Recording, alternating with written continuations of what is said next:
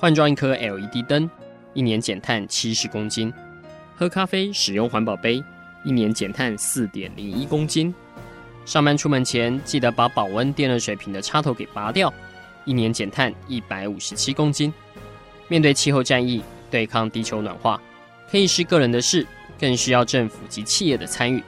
台达电子文教基金会邀您一同寻找既能提升生活品质，并可大幅提高能源使用效率的提案。欢迎收听《气候战役在台湾》。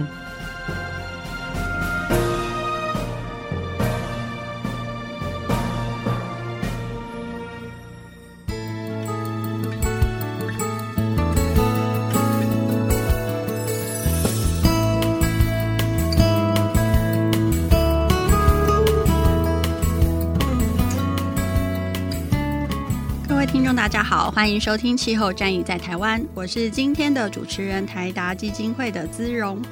呃，今天呢要跟大家来聊一个有趣的议题哦，就是这两年的夏天呢，学校呃，尤其是小学跟国中，他们开始在讨论说，哎，我们是不是可以开始装冷气？哦，那这个议题其实从去年延烧到今年哦。那有些人呢认为小学是能源教育的场地。是应该要身体力行节能，但是也有师长反映说，顶楼真的热到受不了了，可能小朋友在里面上课有一点辛苦哦。那适度的空调可以帮助我们维持好的教育品质。那到底这个节能跟教育怎么样来兼顾跟均衡呢？今天呢，我们就访问到科技城公司的曾银赏曾总经理哦。那他们呢，近期其实在呃学校端。也解决了很多小学想要装冷气，但是又害怕电费是不是能够负荷的这样的议题。那我们就先请就是曾总经理来跟各位听众打声招呼。哎，各位听众好。好，那呃，我们很欢迎就是曾总经理哦。其实曾总经理呢，呃，他们用他们自己的技术跟开发的平台，呃，在节能上面有非常多的一些呃协助学校的经验，是不是也可以先请就是曾总经理来介绍一下，呃，在科技城是怎么样用自己的云端的技术来做到这件事情？好，谢谢。哎，我先自我介绍一下科技城公司的背景哈。那呃，我们已经二十几年的公司了。那么在其实我们早现在是主要是做智慧家庭、智慧住宅的系统产品。虽然说我们现在有一两百个项目的产品了哈，那我们其实是过去走的路线，大概就是属于比如说在豪宅，豪宅里面有很多家庭的一些，包括冷气，包括一些各式各样的电器、照明等等的这些设备的整个的中央控制。我们在这里有一些经验了。那台湾。在台湾的市场，我们大概至少就有一万六千个用户的经历了。我们只是把这些豪宅的一些技术的整合呢，把它应用在教室。其实教室已经非常非常单纯。豪宅每个住家高级住宅，它的那个环境变化非常非常的差异非常的大，所以我们就有这样的背景，想要把这个引导到另外一个市场。诶，那您刚刚也有提到说，其实住宅的规模其实是相对复杂的。尤其是用电的种类也很多，那是不是也可以帮我们分享？就是在住宅呃导入这套系统的时候，你们是怎么来做节电的？嗯哼，诶，不过我倒是要这样讲，住宅一般不太会去节电，尤其是有一点钱的人，因为他在家里就是我就是要舒服要享受，他电费自己出的，他觉得他不会受到太大的干扰，那反而在家里他们讲究的就是一种舒适科技。等等，以这方面以这个为主，所以好像我印象当中，节电可能不是最重要的，对。对，但是呢，我们也蛮好奇的哦，从一个豪宅的领域，然后切入到小学做节电，这当中的转折是什么？因为其实学校端他可能没有那么多的经费来去做这方面的改善，但是他们又真的很在意，诶，当用电增加的时候，他必须要多付出的电费。是的，学校有学校的痛点。哦，我们今天会提到的，所以学所以学校的节能议题是，是不是现在很多是班班都有冷气，但是他们不一定缴得起电费，这个都是额外的支出，所以现在非常多的学校也开始伤脑筋了，因为的确是舒适跟节能两个是冲突的，可是要怎么样做到它可以共存呢？而可以减低使用者管理者的困扰呢？那这个就是一个待会我们可以来讨论的一个很好的议题。但是想要就是还是要请就是曾总回答一下，说，哎，为什么会想要从就是豪宅的一个呃住宅的能源的管理，再去发展就是学校端这边的节点当中的有没有什么样的转折，让你看到说，哎，小学它其实是很需要这样的帮忙的。哎，豪宅其实我们的定义大概在中阶以上的住宅哈，就装了很多的那个智慧的装置。那虽然说那个在一般住宅当中的节能，他们不是太重视，他们主要就是属于比较属于对家里的一些电器的管理等等的一些控制等等的。不过这个并不是真正的必需品。那反过来讲，我们本来就具备有这些技术，而且已经发展了已经十七年的技术了。我们觉得说不一定只在那个所谓的住宅市场，还有包括在学校，甚至包括民宿、小型的旅馆。这些他们的用电都非常非常的大，那觉得说他们这个才是他真正的需求。我们只是把一些产品做一部分的调整改变，做一些不同系统的软体，就可以了做一些更大的运用。但是当你就是接触小学的时候，你是不是也觉得说，哇，这个市场好像跟您当初想的不太一样哦？就像呃，我们呃有讨论过说，哎，其实学校端呃很多的学校其实硬体就是电线。的部分其实都是相当老旧的，甚至可能知道问题在哪里，但是没有经费去做改善哦。那呃，面对这样的状况，您自己在呃看待，就是去帮小学做节能这一块，是不是想法上面有一些改变？嗯，是的，节能其实每个学校都非常重视节能，但是他们心有余力不足，基本上就是有政策的规定、考核的问题。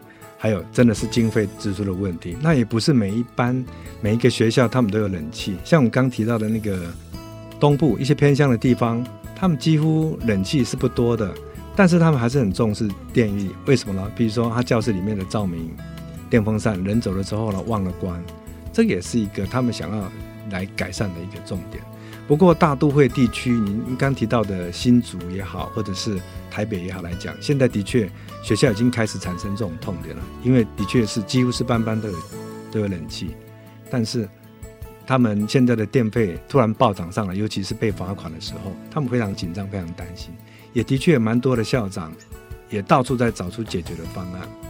那呃，其实像在您呃从不同的领域的经验，对于你自己就是在产品用作节电上面，会不会有就是有不同的想法？比如说呃，过往可能产品是维持大家生活的舒适度，但是呢，到小学端又看到说，哎，这么多人为了节电在做努力，您自己在经营这块市场上面，是不是想法上面有一些不同？啊、呃，是的，我们的做法往往跟一些。呃，其他的一些科技公司发展出来是不同的，因为我们已经有这十七年的经验历史了。我们是怎么样让学校？我们就举例来讲好了，冷气，冷气的控制，我看绝大部分的的控制就是把电力断掉，他们设定预约定时时间，什么时间把它关掉。其实它不并不是一个非常好的做法。那我们的做法倒不一定是定时把它关掉，其实。里面有一些小的技巧运用，我们如何把冷气温度提高个一度至两度，其实对整个学校的用电，它就可能就减少个六 percent、十个 percent，这个是很惊人的，它就可以让学校不会被罚款。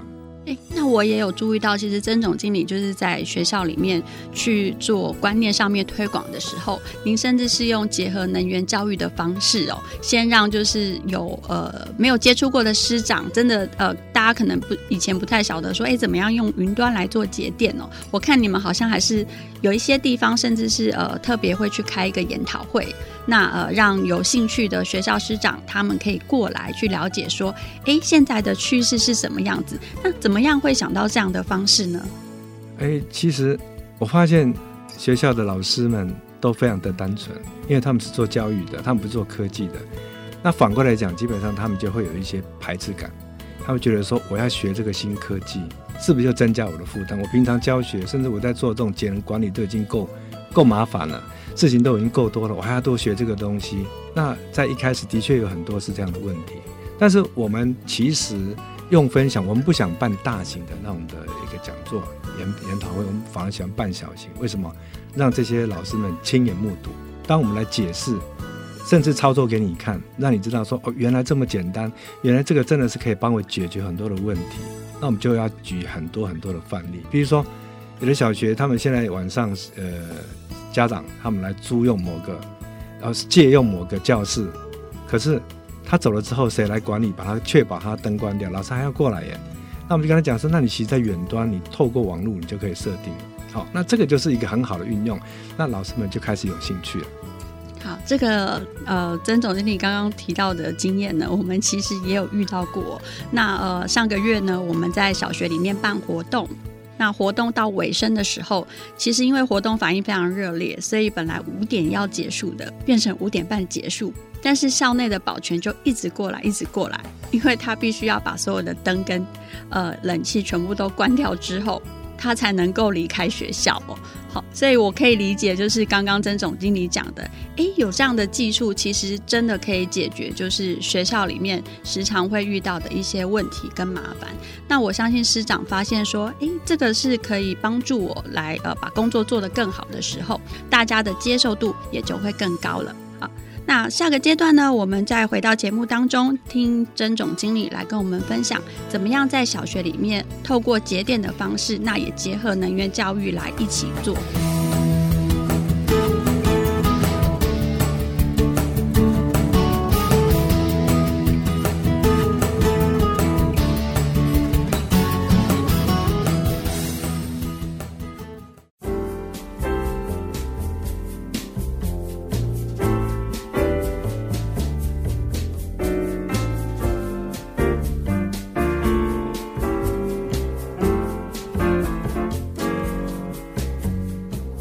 大家好，欢迎收听《气候战役在台湾》，我是今天的主持人姿荣。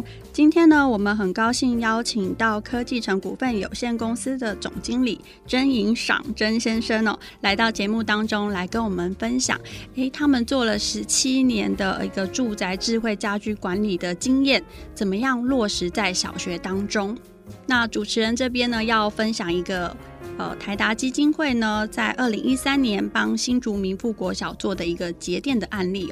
好，那回到就是二零一三年的时候，其实是台电跟学校说，哎，学校开始现在要自己去付电费了，所以很多的中小学都非常的紧张哦。尤其是呃小学呢，他们的资源其实非常的有限，那预算都是统包的。如果呢，他花在电费的预算变高。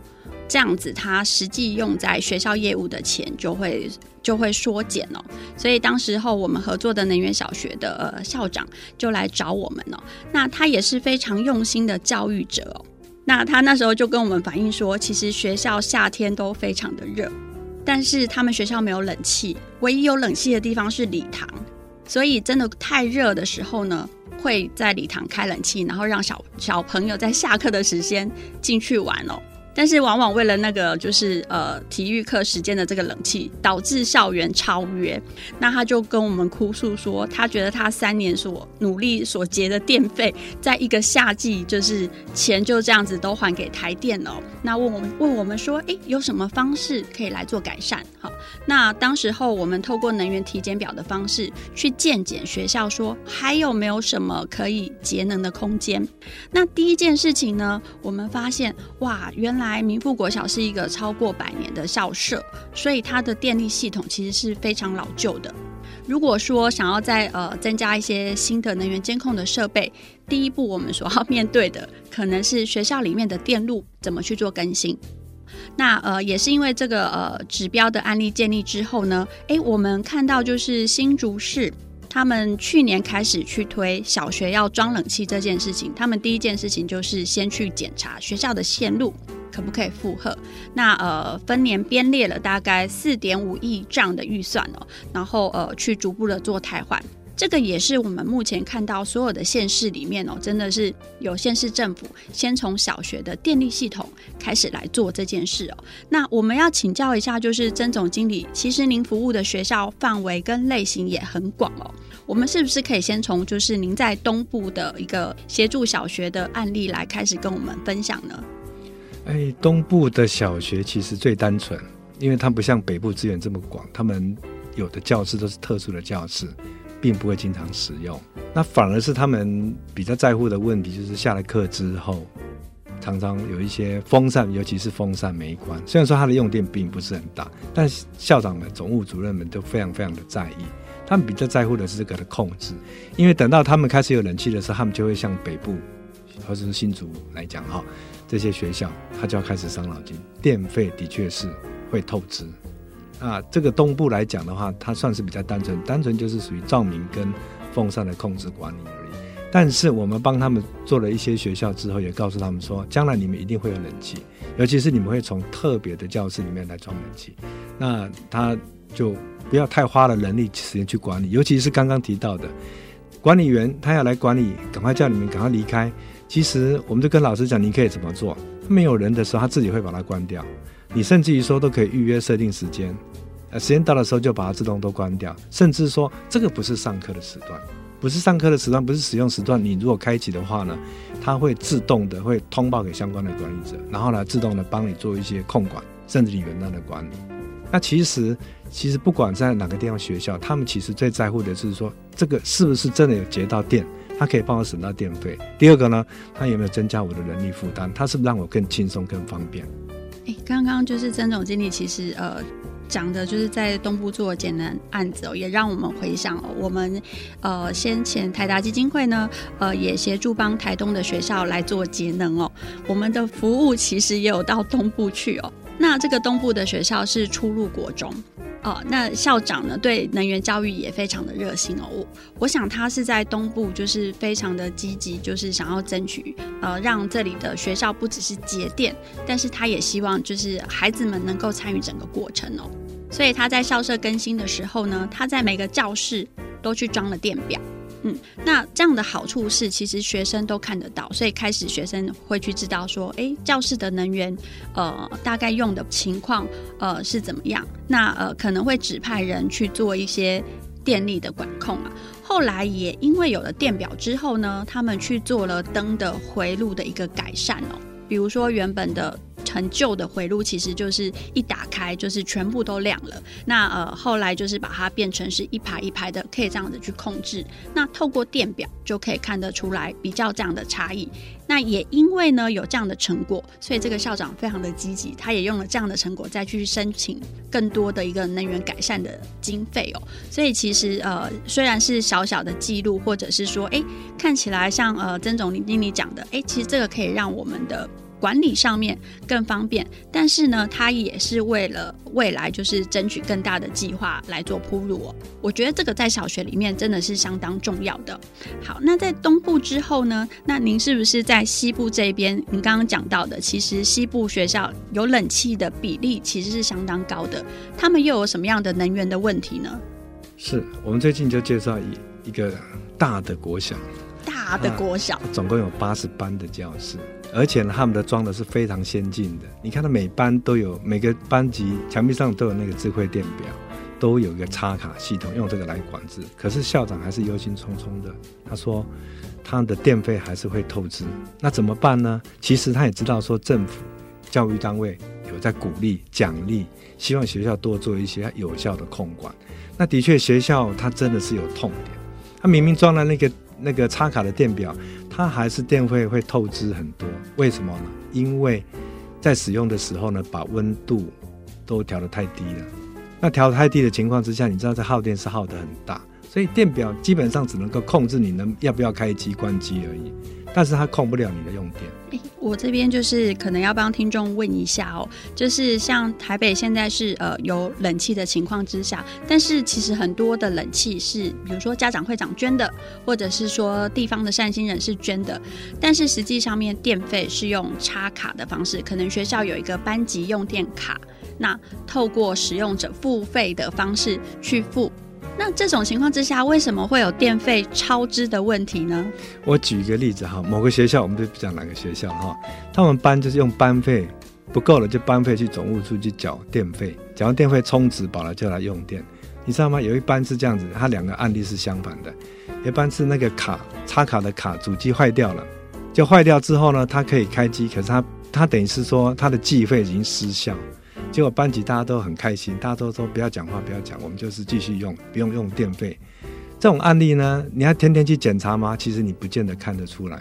另外案例，另外一个学校一样，我们在装设的过程当中呢，帮他做了解决，他们也是有插卡系统，就是说啊，你们装了插，你们装了你们的系统之后，我们插我们的空调反而不能开，冷气坏掉了，我们的工程师帮他检查一下说，说我没有动你那个东西，是你这一台机器坏掉了，你这台那个插卡坏掉之后导致你不能开关，那他们才知道说哦，原来所有的它就是一个总开关的意思。可是你知道这个其实对于设备耗损很大。你在一个冷气在启动的时候，突然你把它断电断掉，其实它冷媒在跑，没有跑完，你知道会对冷气有耗损吗？而且里面的水没有滴完就堵在里面了。那其实它并不是一个很好的一种做法，它只是一个简单的一个控制管理而已，它并不是一个做到所谓的物联网络化的管理。好，真总经理其实跟我们分享哦，呃，也让我们听得真的是津津有味哦。没有想到，只是一个简单的学校要吹冷气、装冷气，背后就有这么多的学问要克服哦。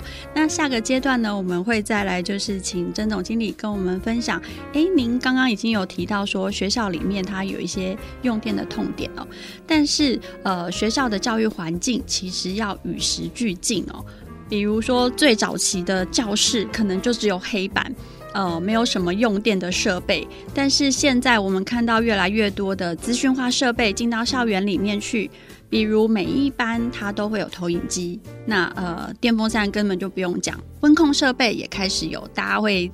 在意是不是学习品质？那这个跟 pH 二点五的监测又有关哦。那需要用电的东西越来越多的情况之下呢，其实呃，在呃云端上面的呃，透过云端的管理，对于学校的自己本身内部，不管是呃工作人员他的实际的工作的情况，或者是呃一个。呃，能源管控的品质来说，也都会需要新的科技设备这边来协助解决。那下个阶段呢，呃，曾总经理就会再来跟我们分享，怎么样在呃学校里面去推展这样的新的观念。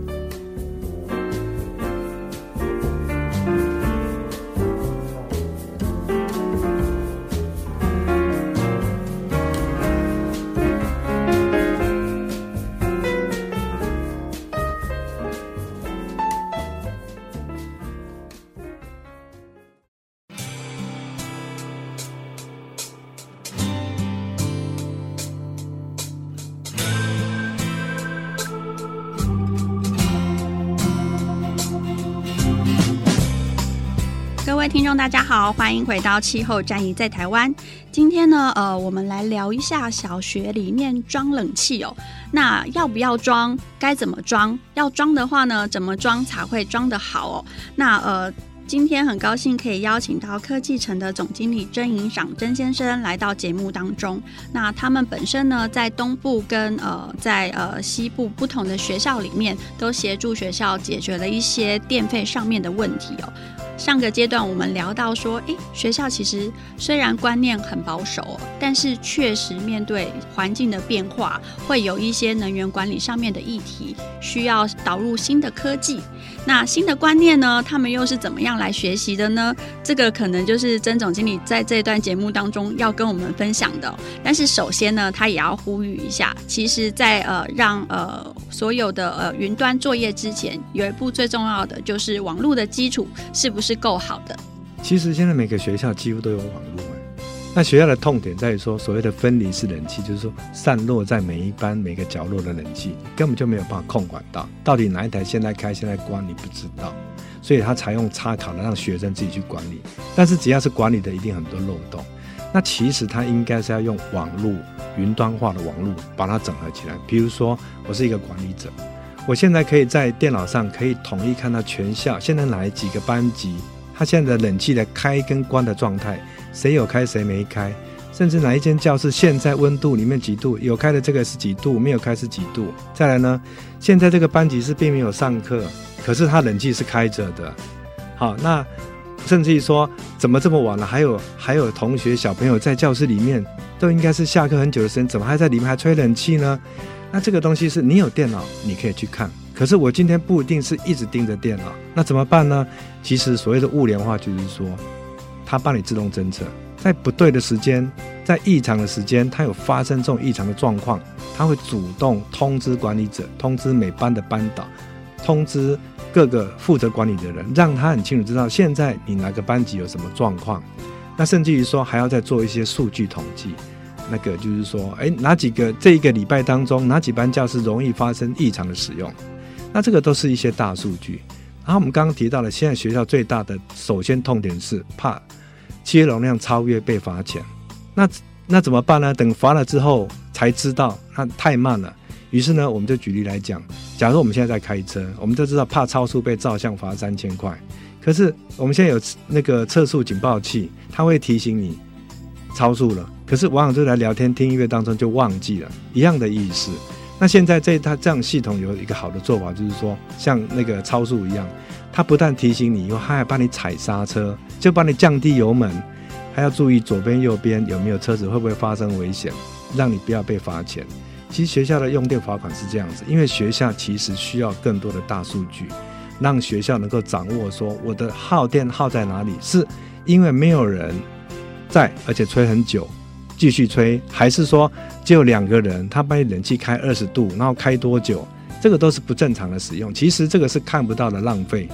那这些看不到浪费，如果把这个点滴积沙成塔，学校它就会省掉很多钱。而且最重要的问题，不要再一班一班去检查。你在电脑，我今天就算是没有上班，我已经放学了。我在家里，我透过网络，我就可以看得到。还有很重要的问题，这是网络化的概念。学校没有网管人员，那怎么办呢？他不可能自己去请网管人员。那其实这个就是透过云端，他不需要请，他透过云端的一个建置，呃，很快的，他就可以好好的掌控这整个系统。那让学校减少更大的经费支出。那现在在推动这个学校最怕的问题，就是说。会不会很贵？我们所知道的几乎大部分都是用工业自动控制的技术。你把一间教室当做是一个工厂来控制，那个成本太高，学校负担不起。那学校它需要的东西是什么？有没有比较呃不要这么昂贵的，可以基本上很容易让我们学校都支付得起的？其实这个才是一个市场的需要。我们是根据这样子的一个初衷，希望说做出一些物美价廉，让学校都消费得起，可以节省很多的电费。我也想要请教一下，因为也在学校推展了一阵子哦。那实际上面使用的老师们，他们有没有什么样的回馈，或者是说，您刚刚也有提到一个，其实学校它是没有网管人员的哦。那以前呢，我我记得就是学校的能源费用的掌控，几乎都是在总务处。那现在呢，呃，在一呃一些呃教育部法规的规范底下呢，有规范说学校里面要增设一个能源管理的一个人员哦，但我相信应该基本上都还是会采用就是兼任的方式哦。那我们先前在推动能源教育的时候，其实有一个原则，就是希望越多人参与能源教育的管理，就是大家都知道说，哎，你要在里面扮演什么样的角色哦。但是您的做法其实比较像是您觉得说要呃尽量就是减少大家要去学习进入的门槛，但是最后学校里面真的要去负责这件事情的会是谁呢？啊，不是。不要大家去接触，其实是应该这样系统是每一个人都来接触。我举例来讲，出钱的家长他可以接触啊，他可以申请个账号，我交钱给我的小孩去学校，然后他说没吹冷气，其实是他们把它用爆了。那怎么办呢？可以让家长参与，家长他可以申请个账，他看到哦有，我们的确是有在使用。好，那班导也是可以啊，班导可以控制自己的。等于是说，这个是一个层层节制，能源是这样子哦，让所有的人通通都可以来参与，他们都可以碰得到。那我们身为一个学校的管理者来讲，他只是分层，分层负责。我每个人有不同的权限，我当然可以看全校，控制全校，但是每个班级可以控制他自己的。我也可以让这个班级的家长呢，他也可以来申请个账号来看我们班的使用情况。那其实这个这个就是一个共享的一种做法。那你也有提到说，其实学校透过这样云端资讯的收集哦，那它还有没有呃机会点是可以进一步用云端收集来的资料去帮学校去做节能，甚至学校的老师们他们可以用云端收集的资料来进一步做成属于自己学校的能源教案呢？啊，当然可以了，因为这里面每一个的一些呃控制程序哈，它都是非常人性化，就像你在线上买东西一样这么简单。我希望我这个教室是西晒，西晒的时候呢，我温度不要跟人家调成二十六度，我就调低一度二十五度。那这个是由他们自己来控管的。那我要设定什么时段是没有人的，什么时段是有人的，他该不该使用？这个有。那这个东西它成为一个资料库，它会传给学校的使用者，让他们自己累积下来。那他就会知道说，我过去一个礼拜，我过去一个月，甚至我今年跟去年比，我因为这样子使用下来呢，我节省了多少电费？其实这个叫做数据分析。然后呢，学校可以自己去收集这个资料，做出它更多的运用。也可以设计用在比如说校园管理的部分呢、哦。呃，我想就是您刚刚提到的，其实如果说它需要吹到冷气的话，呃，有可能它会从表单用电的模式变成说，可能要呃跟台电去签订契约容量这样的形式哦。那呃，如果说有了这样的一个年度的一个资讯管理的记录的话呢，其实学校未来在跟台电它去调降或是调整它的契约容量的时候，就可以做到一个就是呃更精准的规划哦。不然其实有时候一超约，其实那个超约的电费是真的会让学校受不了的。好，那我们谢谢曾总经理跟我们分享了很多的实务经验哦。那下个阶段呢，我们会再请他跟我们分享他在这一路看到的呃小学里面能源管理呀，呃，您刚刚有提到就是网络的部分其实会很是很重要的，但是现阶段呃大家在电力系统上面是不是也有一些什么样的问题必须要去克服，才能够在学校里面去使用云端这样的服务？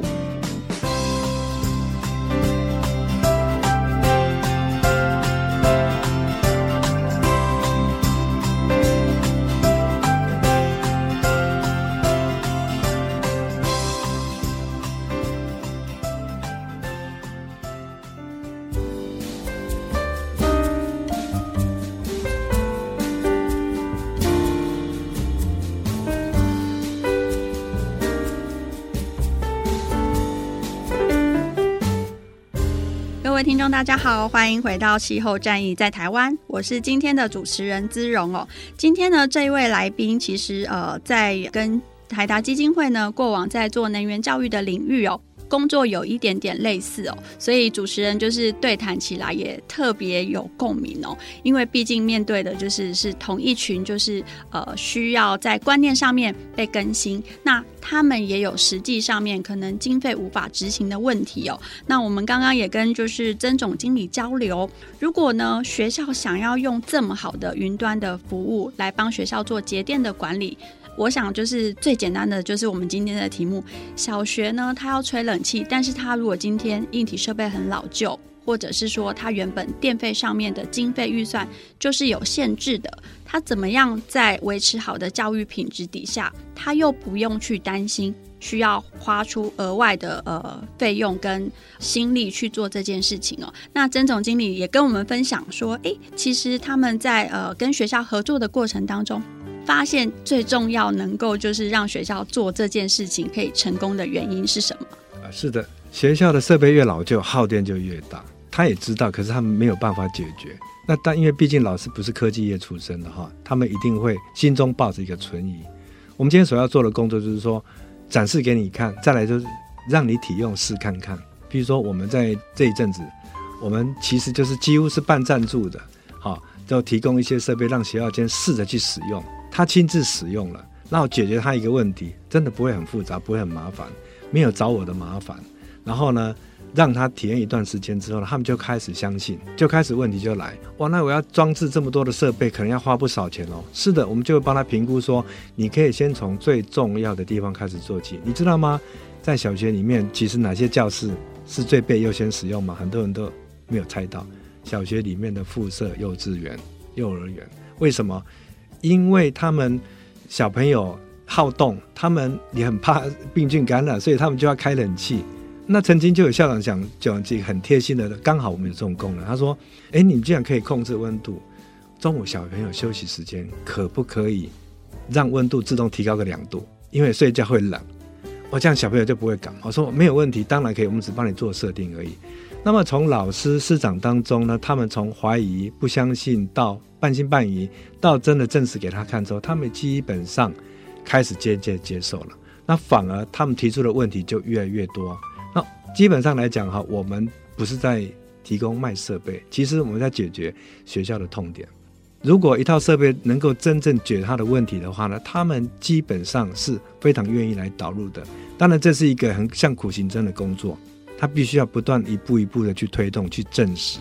所以我们在各地，我们也在寻求各地的合作伙伴，让他们来理解什么叫做云端的节能系统，应该是怎么做，不会让你产生很大的困扰，而且利用你学校既有的系统，不改变任何情况之下呢，直接就导入使用了。那这个是非常非常快，好，而且可以降低很多那种不必要的支出成本，好，这是我们的心理路程。哎，您刚刚提到的，我还蛮有，就是蛮有呃，蛮认同的哦。就是附设幼儿园应该是学校里面耗电就是比较高的地方哦。除了您刚刚讲到，就是小朋友怕那个感染，就是呃卫生相关的管理，所以他们会需要就是吹冷气。那另外一件事情是，他们也是高耗水的哦。比如说就是呃小学呃幼儿园的呃马桶的比例是比小学生还要高的哦。这个是因为他们其实。时常就有这样的需求，可能有些还没有办法，呃，就是控制哦，所以也常常会需要，就是老师要帮他们去洗衣服之类的。那一度水呢，其实就等于用了零点六度电。好，这个其实也是呃，我们当初在帮小学体检的时候，在做一些呃能源体检的时候说收集回来资讯哦，才发现说，哎，其实很多的学校他都没有注意到。这一块反而是它的用电的热点哦。那您刚刚也有提到说，诶，如果学校需要去做导入的时候呢，我们这边其实也有一个原则，也可以做建议哦，就是呃，在能源的使用设备上面，应该是抓大放小哦。意思就是说，先从高频率使用或是数量最多的开始。就像近期学校呢最常做的就是呃，去更换 LED 的照明，好，这个就会马上呃反映在它的。当期的电费里面哦，好，那我们这边其实，在辅导学校的过程当中，也有像就是曾总经理讲的，其实大家都知道说，诶，做了是好事，可是他没有这个预算。比如说，我们当初在辅导民富国小的时候，其实学校呢也知道说，他的电气设备真的太老旧了，但是就是舍不得换。比如说，人家捐的冷气，人家捐的冰箱，哦。这个都是其实旧的东西，旧的家电其实都是很耗电的。但是他们后来就是下定决心，就是也去呃做了一次性的更换。但是呢，呃换过来就是如果说你以他当时的投资，其实他在三年之内就回本了。因为你不换的话，你每年的电费就是这样子一直付出去，一直付出去。好，这个我觉得也是可以让学校的老师们或是学校的管理者下定决心，哎，去选择，就是在呃真的需要跟上时代的时候，就要去做出改变。好。好，那呃，曾总经理，刚刚你有听到说，哎，其实是有提供呃学校可以试用这样的服务，那你们也会考虑让学校用租赁的方式去享受这样的设备吗？是的，你讲到我要讲的重点了。其实学校他在评估这个有一个平衡点，我这个投资这个系统设备，我什么时候可以回收？那我要讲一件事，用一个举例来讲，你一台冷气，你一台冷气一天你支付我五块钱的租赁费用。那一般教室一天是两台，十块钱。你一台冷气一天付我五块钱的租金，请问可不可以帮你省超过五块的电费？如果可以，他又不用出钱的情况之下呢，他们应当是要乐意。为什么呢？他只不过是把下个月、明天、下个月要把付给台电多付的钱拿回来支付这个费用，那剩下多余的是我赚到的。而且这个东西有数据，有数据可以看得到。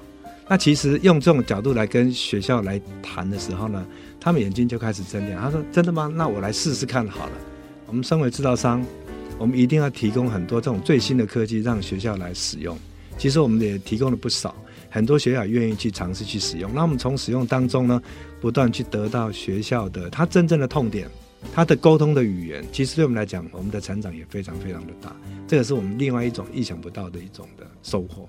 没有想到，就是默默的，就是也开始呃帮小学来做公益哦，呃听起来是投资了不少在前期的呃跟学校老师的互动跟沟通上面哦。那也想请教一下，其实呃未来你们在学校的呃节能推展上面还会有什么计划吗？因听起来这两年接下来其实会有很多的小学，他们都需要去做空调的改善，随之而来的这个超约的议题，应该也会让大家非常的头痛。是很多学校都很在乎这个，可是你知道吗？现在已经快要现在十月中，天气变凉了，用电的耗能、用电的需求开始减少了，是不是推动会有差呢？其实这个才是一个真正推动的时机点。为什么？学校今天看中一个系统，对他有很大的帮助。他目前没有钱，他必须要去做一些申请，做一些一些计划性的支出要运作。等到真正这再来，通常都来不及。那所以说，我们现在也是亦步亦趋。像我们这个月底，我们在台北市，我们也办了一个小型的一个讲座。那我们就在北投国小，啊，十月三十。那其实学校也蛮支持的。学校就是秉在于说，我们在做的是节能这种政策，我们欢迎大家来交流，而且我们实际上是展示，就是说有一个会议室，我们在那边办讲座、办解解说，而且同时亲眼操作给你看，让你自己亲自来操作，你看得到，控制得到。那对于说，如果像这样子有兴趣的学校呢，他们如果有需要的话呢，我们就提供赞助设备，让他们给学校先试装一间教室来试试看。那其实学校透过这样的一个机制，他们觉得说，哎，这个是一个实际体验，我不用花钱，我不要我就拿掉就好了，而且我可以多学到一些新的东西。用这种观念来跟学校谈，他们还蛮能够接受的。好，我们真的是很感谢，就是曾总经理可以提供给小学这么好的服务哦。那我相信呢，其实这个也真的是蛮多的学校老师哦，他们正在观望，但是也希望说未来真的可以实际解决，可以兼顾学习上面的舒适跟电费上面管理的一体的需求。这期节目呢，呃，我很高兴可以邀请到科技城的曾总经理来到我们的节目当中。那呃，其实也跟我们分享了他，我我听起来是非常热血的一个实验的过程哦。也希望就是学校的老师也能够因此获益。那也请就是曾总经理跟呃听众朋友说声再会。好，听众朋友再见。我们下次节目再见，谢谢。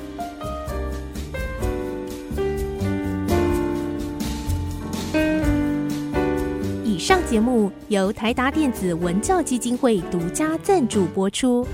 台达电子文教基金会邀您一起环保节能爱地球。